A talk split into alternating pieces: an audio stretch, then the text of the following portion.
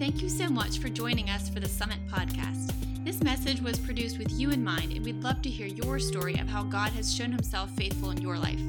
Email us at mystory at summittogether.com. Uh, a few weeks ago, we started a new series on the book of Nehemiah. And Nehemiah's story is really incredible, and we won't rehash what we've been up to to this point. Um, but Nehemiah felt God speaking to him to go to Jerusalem and rebuild the city. And that's a big thing, okay? Um, because he, he, some, some scholars say he may have never even been to Jerusalem before. That was where his people were from, but he was in exile. The, the, the nation of Judah and Israel, they were scattered.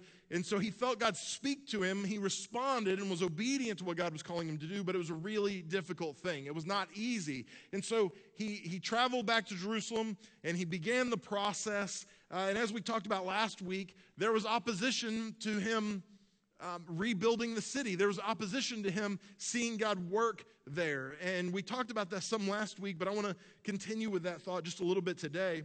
So we'll start in, in Nehemiah chapter 4. And in verse 1, this is what it says. Now, when Sanballat, he was, he, just so you know, if this is a story, he's the villain. So Sanballat heard that they were, or that we were rebuilding the wall, and he was angry and greatly enraged, and he jeered at the Jews, and he said in the presence of his brothers and the army of Samaria, What are these feeble Jews doing? Will they restore it for themselves? Will they sacrifice? Will they finish up in a day?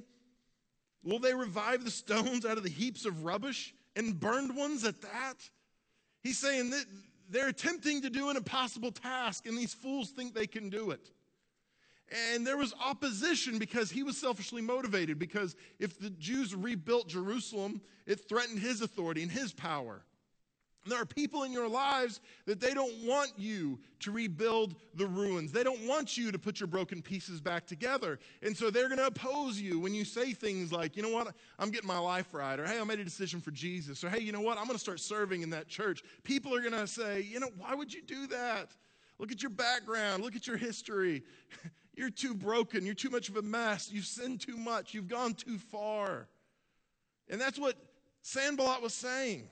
And he was saying it in, in his own company, but those things got back to the people of Israel.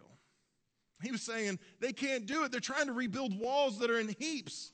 And they're, they're a mess. They can't even use the, the stones to rebuild because the stones are such a mess.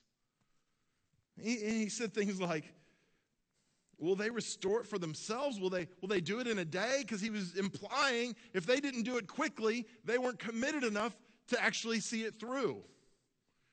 And some of you that are new to church and new to your relationship with Christ, you had people when you said, Yeah, I'm, I'm going to church now, I made a change. They went, Okay, we'll see. Right? What are they saying? You're not committed to that. We'll see if you're still going to church a month from now or two months from now. Okay, yeah, we'll see if this thing sticks because I know you. And this is what Sanballat was saying. He said, You know what? These people, they're not committed to this change. They say they want to do it, but they're not going to do it. Are they going to do it in a day? Because they're not committed to, to rebuilding this wall. They're not going to do the work. Will they revive the stones out of the heaps? So he's bringing this, this criticism, and it's not even fair criticism, because I'm an advocate of criticism. If it's fair, hey, let's hear it, let's get better. But this isn't, right? He's just laying it on. And I love what the Israelites did. They didn't stop. They didn't go, you know what, this guy's probably right. We just need to shut this down. We need to stop. They kept building the walls, they kept doing what God had told them to do. And after Sanballat heard it in, in verse 8 of chapter 4, it says, And they all plotted together to come and fight against Jerusalem and cause confusion in it. And this is what Nehemiah says, and he said, We prayed to our God and set a guard as a protection against them day and night. So when they, they knew that the enemy was coming, they didn't shrink back in fear. They said, you know what? Let's pray, which is always a good response. Uh, and then they said, and let's prepare ourselves for the fight. Let's get ready to do what we might have to do. And sometimes when opposition comes our way, we are good at doing one of two things, but a lot of times we don't do both. A lot of times we will pray a prayer and say, God, fix my situation, right? Um, take care of this. I'm desperate. I got bad news. I got a bad report. I might be laid off. So, God, fix this. Help me. My marriage is a mess. Fix it. Make my wife start acting nicer, right? Fix her, because I don't have any problems, God, so fix my spouse.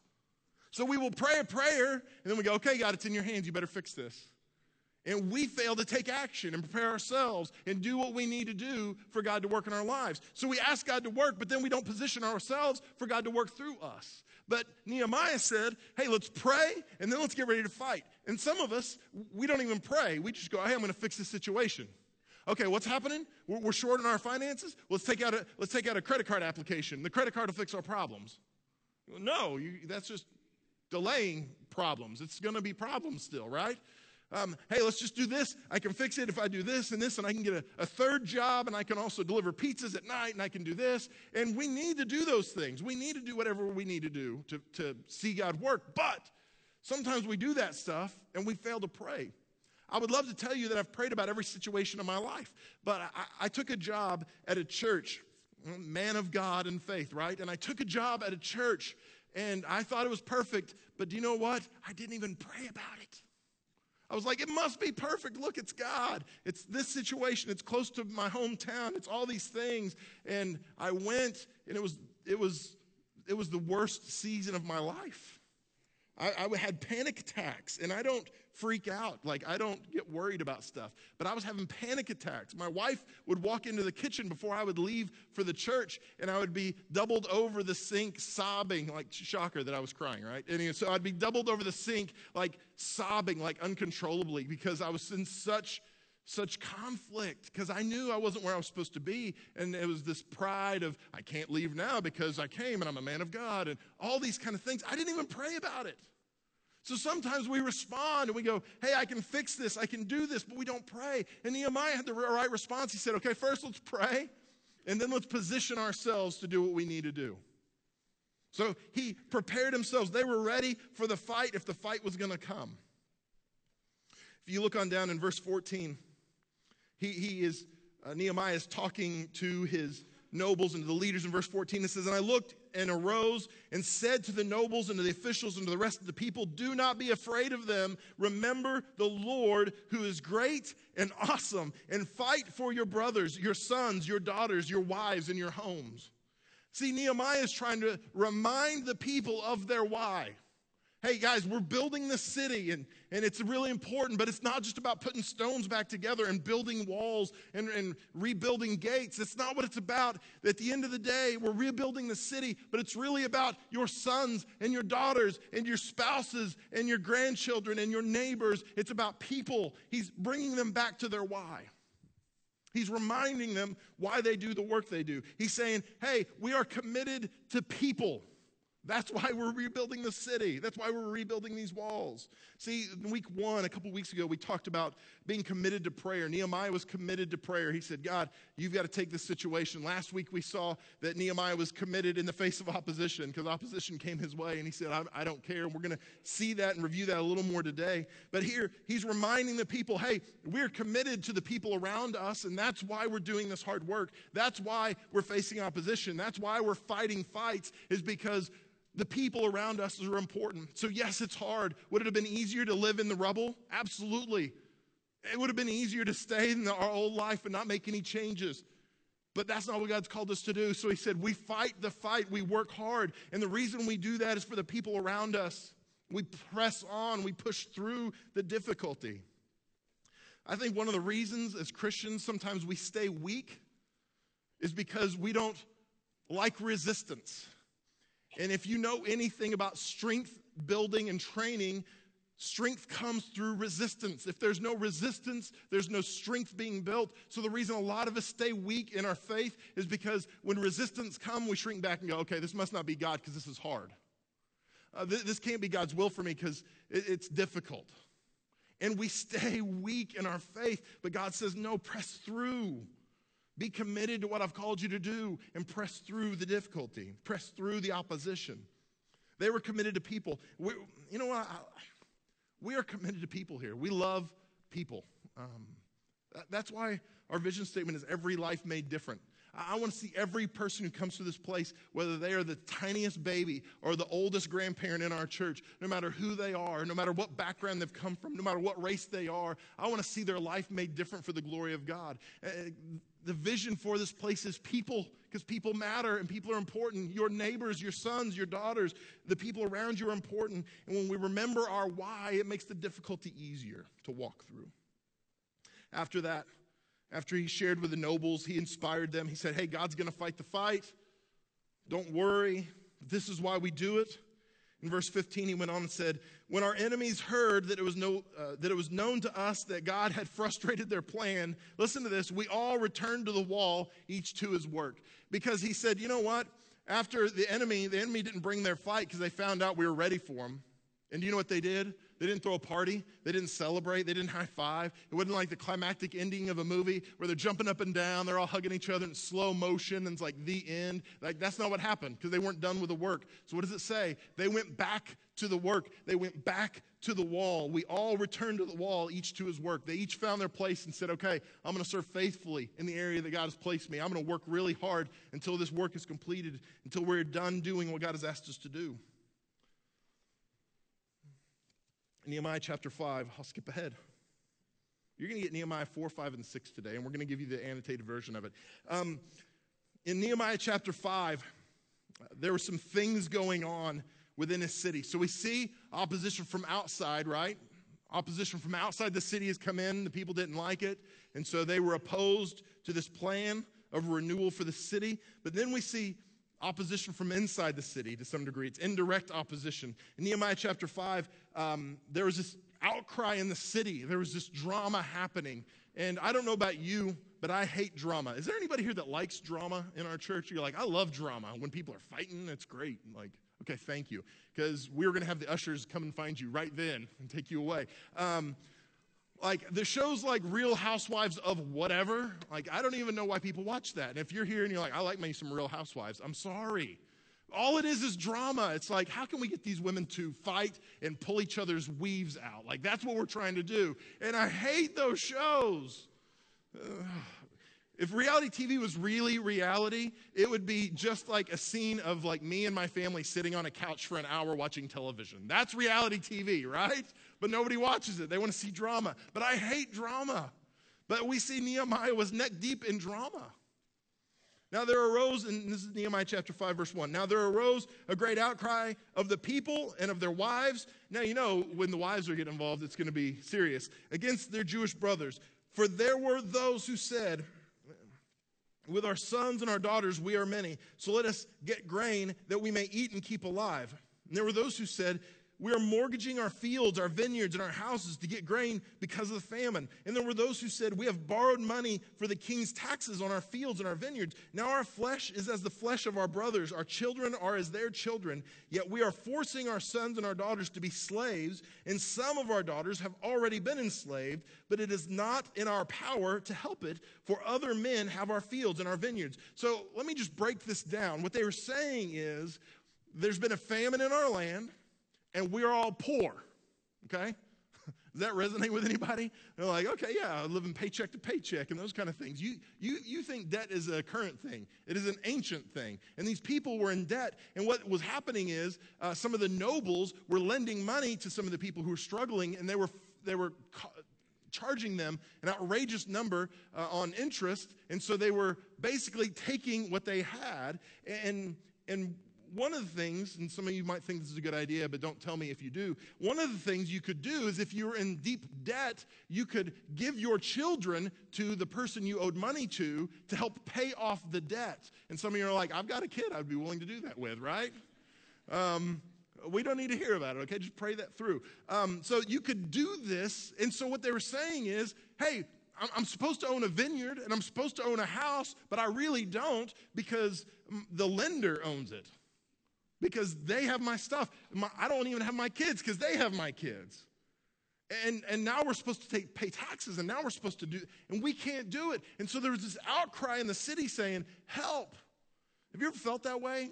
Like, um, you're like, Yes, I have a mortgage, but I don't really own a home. The bank owns a house that I get to keep my stuff in, right? Like, and the people of Jerusalem are saying, We don't have anything. Like, we can't even live. And now they're trying to decide okay, we've got this harvest, this meager harvest coming in, but do we, do we um, eat it? Do we consume what we've produced? Or do we save it for the harvest? Because if, if we consume it, there will be nothing else for the harvest. So they're, they're struggling with this, and those tensions are real.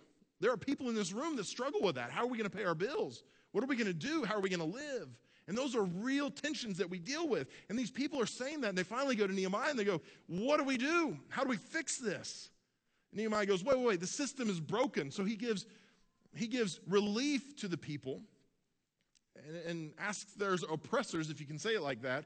And he says, Hey, but give them a break. They're your brothers and sisters. So they went back and they undid that. They, they repaid what they had taken. They, they give, sent the kids home. And some of you are like, I don't, again, I don't know if I want my kids sent home. They sent the kids home. They restored things and they restored relationship within Israel. But that must have been a terribly trying season for Nehemiah to lead the people through that. That must have been a terribly trying season for the people as they're navigating that. Because as they're going through that, they don't know what the end is going to look like, right?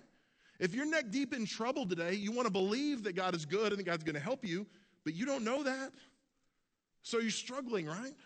And this is where the people of Israel were. They're saying, God, we know you're good, but we're try, trying to figure out if you're going to do this or not, if you're going to work through this or not. So when Nehemiah resolved this with the nobles, he basically said, Stop it, right? Just quit what you're doing. Let's fix this.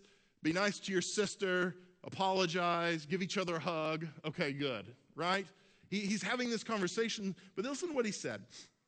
He, he, in verse 13, he makes this statement. He says, I also shook out the fold of my garment. So, uh, have you ever been riding in your car and maybe you're, you're late for an appointment or a meeting, you haven't eaten, and you're like, okay, I'm going to swing through here. I'm going to get something to eat on my way. I'm going to eat in the car because um, we shouldn't do that because we're not animals, right? But, but sometimes we do. And I know you don't, but I do sometimes. And when I get out of the car, have you ever had that moment you get out of the car and you're like, oh, I regret eating Taco Bell later. Like later, I'm going to regret it. I know I will. But right now, I regret it because I just got bean burrito on my shirt, right? Because you spilled it down your shirt. Or you get out of the car and there's crumbs. And you get out of the car and what do you do? You, you shake it. You okay, and it's like crumbs everywhere. Oh, come on. You've had that moment, right? Maybe it's the fries because you know McDonald's fries, they're addictive. I don't know what they put in them crack cocaine, something on the fries. I know I shouldn't eat McDonald's, but come on, people. Those fries like something about them. And so I can't eat one. I have to eat like a handful, like five of them at once. Ah, anyway, and you get them all over and you get out of the car. And what do you do? You shake it off and the stuff goes everywhere. And this is, this is the picture that I want you to have as Nehemiah is talking, He says, I also shook out the folds of my garment and said, So may God shake out every man from his house and from his, from his labor who does not keep his promise. So he made the, the, the nobles promise that they wouldn't take advantage of the, the common people. And they did. And so he goes on to say, So may he be shaken out and emptied. So he said, If you don't keep your promise, I'm praying that that's what God does to you. I'm praying that God shakes you loose. I'm praying that God, God releases you, that you will not be a part of this assembly. That's basically what he's saying. And listen to this. And it said, and all the assembly said amen. We've talked about this in the past, but amen isn't just like, now we're done praying. That's not what it means. What it means literally is, and so be it, or let it be done. And so when somebody's praying and we finish and we corporately say amen, what we're saying is, let this be done. And so when Nehemiah, he says this, he makes this statement, and all the people respond, Amen. What they're saying is, Yes, let it be done. We're in agreement with that. And they praise the Lord. And the people did as they had promised. What they were doing is they were committing together and saying, We are in this thing together. Um, it doesn't matter what your social class is, it doesn't matter how much money you've got. We are in this thing together, serving God and committed to his purposes and plans for us. But the truth is, there are people in your life that are going to be shaken loose. There are people in your life you think they are with me, they're committed to me. I know that they're committed to God's purposes and plans for me. And somewhere along the way, there's going to be a moment when they, they get shaken loose. And you're going to be shocked. Maybe it's a betrayal. Maybe it's just a moment where the relationship ends. But it will happen. I'd love for it to say it wouldn't, but that wouldn't be true. I've seen it over and over and over. Nehemiah chapter 6. See, I told you we're blazing through this thing. Sanballat. He's like the worst villain of all time. He just will not end. As committed as Nehemiah is to seeing the wall rebuilt, that's how committed, maybe even more so, Sanballat is to undermining Nehemiah. And we don't like to talk about the devil, but the truth is we have an enemy. we have an enemy who is opposed to you and just as committed as you are, maybe more committed than you are to doing God's plans and purposes for your life, the enemy is committed to undermining God's purposes and plans for your life. And this is the role Sanballat played in this story. It says, Now when Sanballat and Tobiah and Geshem the Arab and the rest of our enemies heard that I had built the wall and that there were no breaches left in it, they hadn't built it up all the way, but they had built it up. Sanballat, Geshem, and Geshem sent to me, saying, Come, let us meet together in Hakkephirim in the plain of Ono, but they intended to do me harm. And I sent a message, uh, I sent messengers to them saying, I am doing a great work and I cannot come down. Why should the work stop while I leave it and come down to you? So this happened several times. It happened four times. And Nehemiah kept sending this message saying, No, no, no, I'm, I'm, I'm doing God's work. I can't be distracted. But that's, at the end of the day, that's what they wanted to do. They wanted to distract him from God's work. And he recognized that and he said, I can't do it. It is so easy to get distracted from God's purposes and plans for our lives. It's so easy.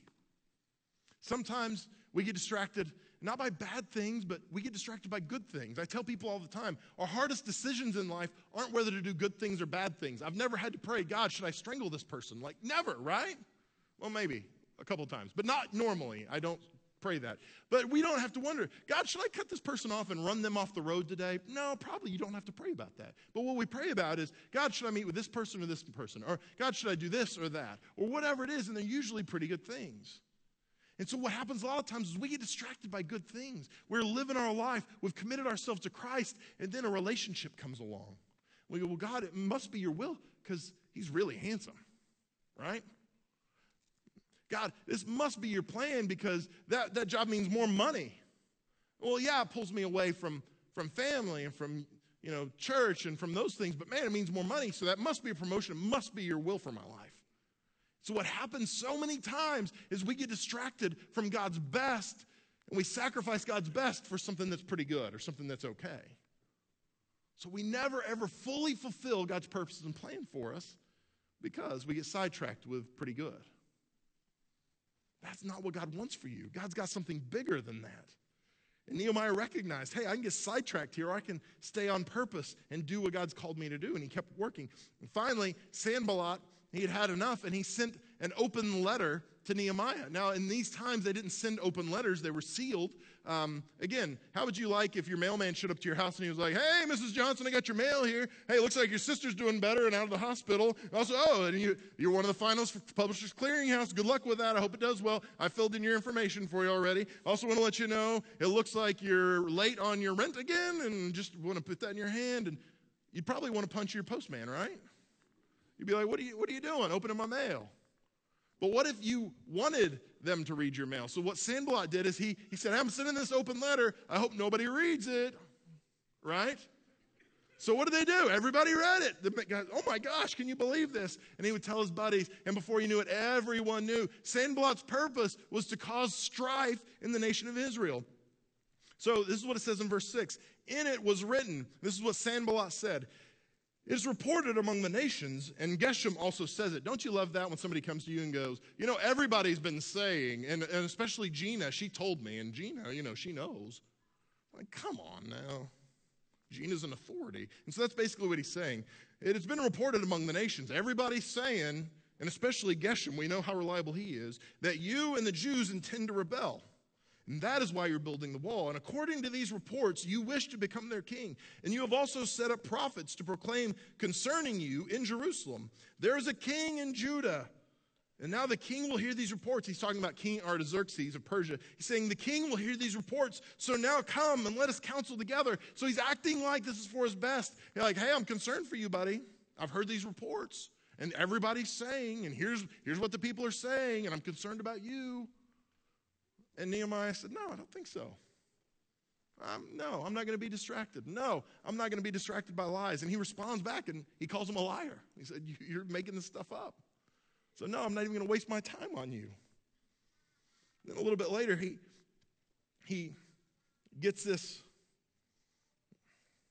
gets, gets this request for a meeting. And the Bible doesn't tell us a lot about this specific man. And let me just give you the nutshell version of it. There was a man who said, Hey, let's meet together and talk. I've heard these things. The, the enemy's coming to kill you, so let's go to the temple and we're going to be okay. And we can talk about this there. So there's indications that this guy might have even been a Levite or a priest, uh, someone in spiritual authority. And he's asking Nehemiah to come and meet with him. And Nehemiah has this discernment. He recognizes the fact that this guy is not being led by God like he was asserting, but actually, this guy had been paid by Sanballat to lure him to a place. And so he recognizes it and he said, No, no, no, no. You know what? You might be somebody in spiritual authority, but you're being used to the enemy. Wouldn't you love to believe that everybody who ever says they're a pastor or a priest or a leader or a bishop has your best intentions in mind? But the truth is, opposition can come from lots of different places. So Nehemiah recognized that and he said, No, no, I reject that. I'm not going to have any part of it.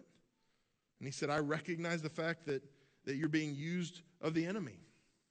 And what do we see? Um, we see that at the end of the day, Sanballat was trying to use this man to stir up fear in the nation, stir up fear among the people. Fear is a great weapon.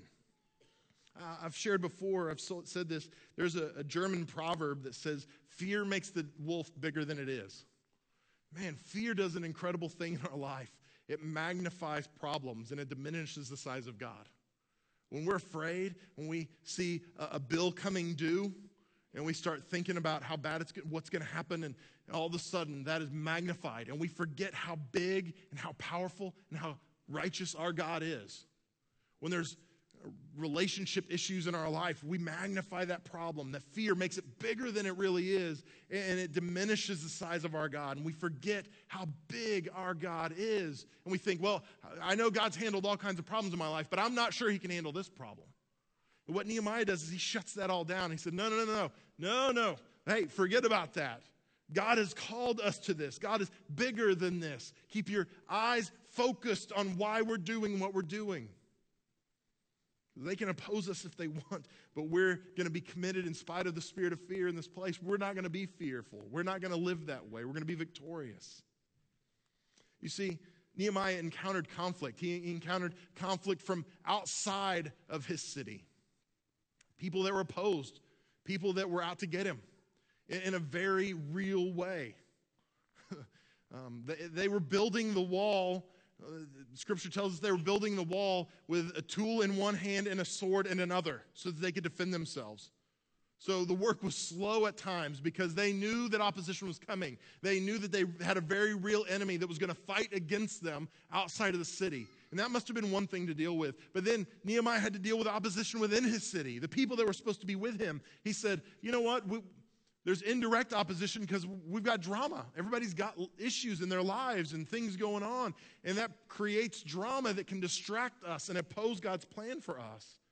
And they weren't, they weren't trying to shut down the building of the wall, but they just were living their lives and there were problems and issues. And then there was direct opposition when you got somebody like a priest or, or a spiritual leader coming against you. There was direct and indirect opposition there. But I have to believe that there was opposition in Nehemiah's own heart that Nehemiah struggled with the fact that this was God's plan for him at times. He said the right things publicly, but he had to be wondering at times God, are you really in this? And if you are, why is this so hard? Why is this such a struggle? If you're really in this, well, why do these people seem to hate me? God, I thought it was going to be easier. I thought you were going to work better through this. God, it's just so much of a struggle. The truth is, there's probably a lot of you in this room that feel that same way. You said, God, I, I'm committed to you and I brought my family to church and I'm, I'm trying to walk with you. But why is this so hard? Man, God, I started tithing and now it seems like it's even harder to pay my bills. God, I'm committed to you, but now there's even more problems at work. It Seems like my kids are even farther from you. Whatever the problem might be, we all encounter those things and we go, God, why is this so hard? Why is it so difficult? As I was praying this week, uh, just my personal prayer time, I didn't, I didn't share this with the group service last night, but I felt, felt like I needed to today. This is a verse that I came across in my personal prayer time this last week. It's John 16 33. And it's Jesus talking to his followers. And this is what he says I've said these things to you. He's talking about the end times leading up to this. He was talking about the end times. But he says in 1633, I've said these things to you. Now listen to this that in me you may have peace.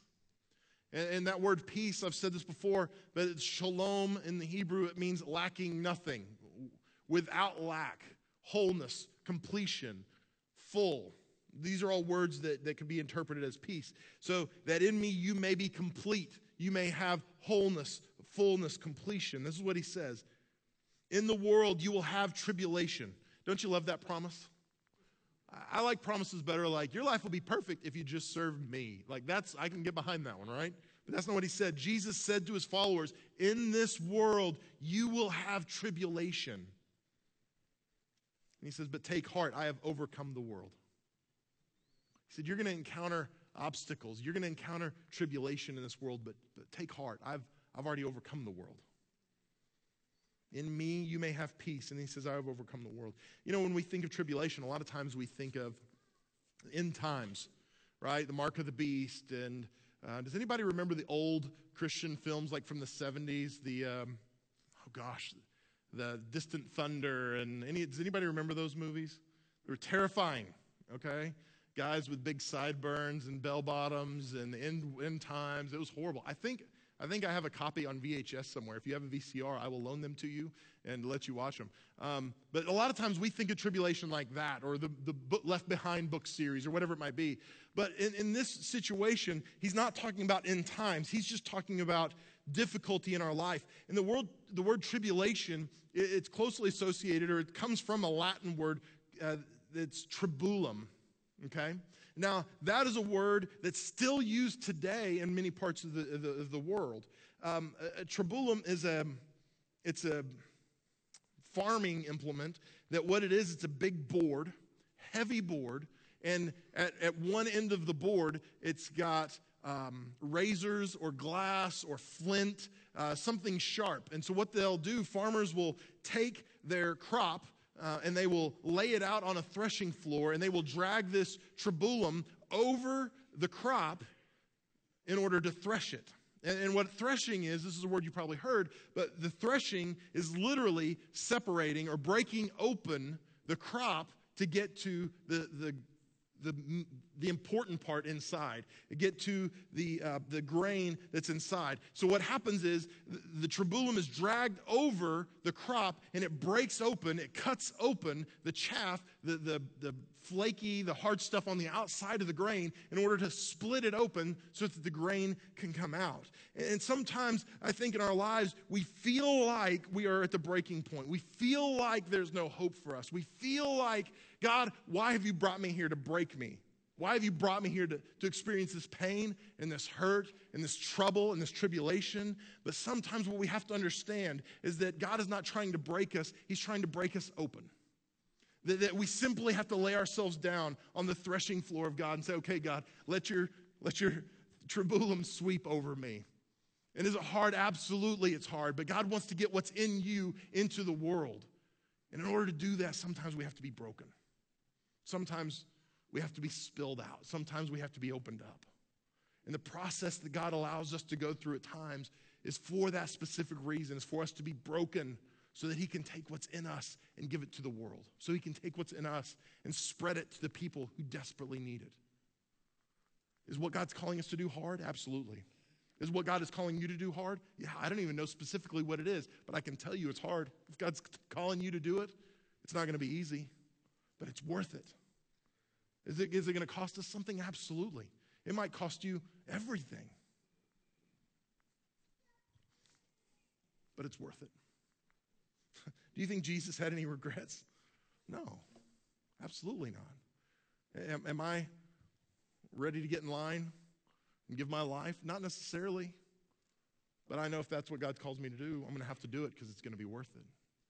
See, some of you today are here and you're broken, you're struggling, and I want you to know it's going to be used for God's glory. God's breaking you open, but He's going to use you in incredible ways if you'll just simply trust Him. Let's pray. God, thank you for loving us. Lord, thank you that you never promised us an easy life. You never promised us that our life would be simple or comfortable or pleasurable, but God, you did promise us that it would be good. So, God, I'm asking today that you'd minister in each of us, no matter where we're at, no matter what we're dealing with or going through. God, I pray that your Holy Spirit would speak to us and minister in us right now.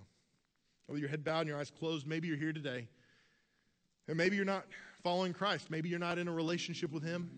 Maybe you've been to church. Maybe you've grown up in a religious home, but the truth is, you do not have a relationship with Him, but you want to today. Maybe you're here and you're brand new to this church thing and to this God thing. Maybe a lot of this didn't even make sense today. That's okay.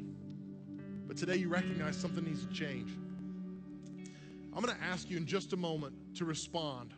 If you're interested, if you want to make Jesus Lord of your life, I'm going to ask you in just a moment to respond. But I want to tell you, I'm not going to embarrass you. I'm not going to make you stand. I'm not going to make you come forward. I just want to pray with you where you're at. And then I'm going to ask you to, to just respond after that, to fill out a card. And so I'm not going to ask you to do anything crazy, but I just want to ask you to, to be bold enough to raise your hand. So if you're here today and you say, Mel, I, I don't have a relationship with Jesus, but I want to today, I want to make him Lord of my life.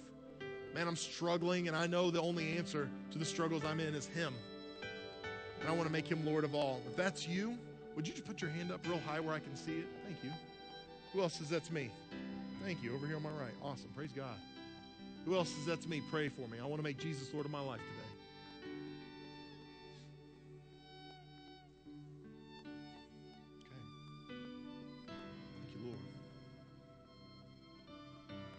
I'd like every person in this place, whether you raised your hand or not, just to repeat a really simple prayer after me. So if you would, just repeat this prayer out loud. Dear Jesus, thank you for loving me. I give my life to you. Use it for your glory. I pray that I would never go back to my old life and my old habits and my old thinking. I am yours. I commit to do my best to serve you for the rest of my life. You are my King, and I love you. Thank you for loving me. In Jesus' name, amen. Hey, let's give God a round of applause this morning. Thank you, Jesus, for your goodness.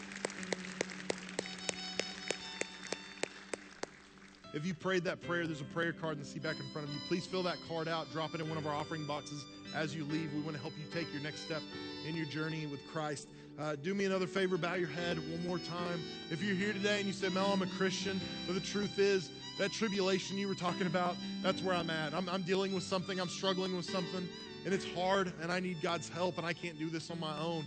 If that's you, would you just put your hand up real high and let me pray with you? Yeah. Oh, Lord. This is what I'd like to do. I'm going to pray for you. But do me a favor. As I'm praying, I want you to agree with me in prayer, but I don't want you to pray for you. I want you to pray for the people in this room. There was a whole bunch of hands that were raised. I don't want you to pray for you. I want you to pray for the people around you. Pray for the other hands that were raised in this place. Pray for someone besides you while I'm praying. And I believe God's going to bless you. Lord, thank you so much that you are a good God.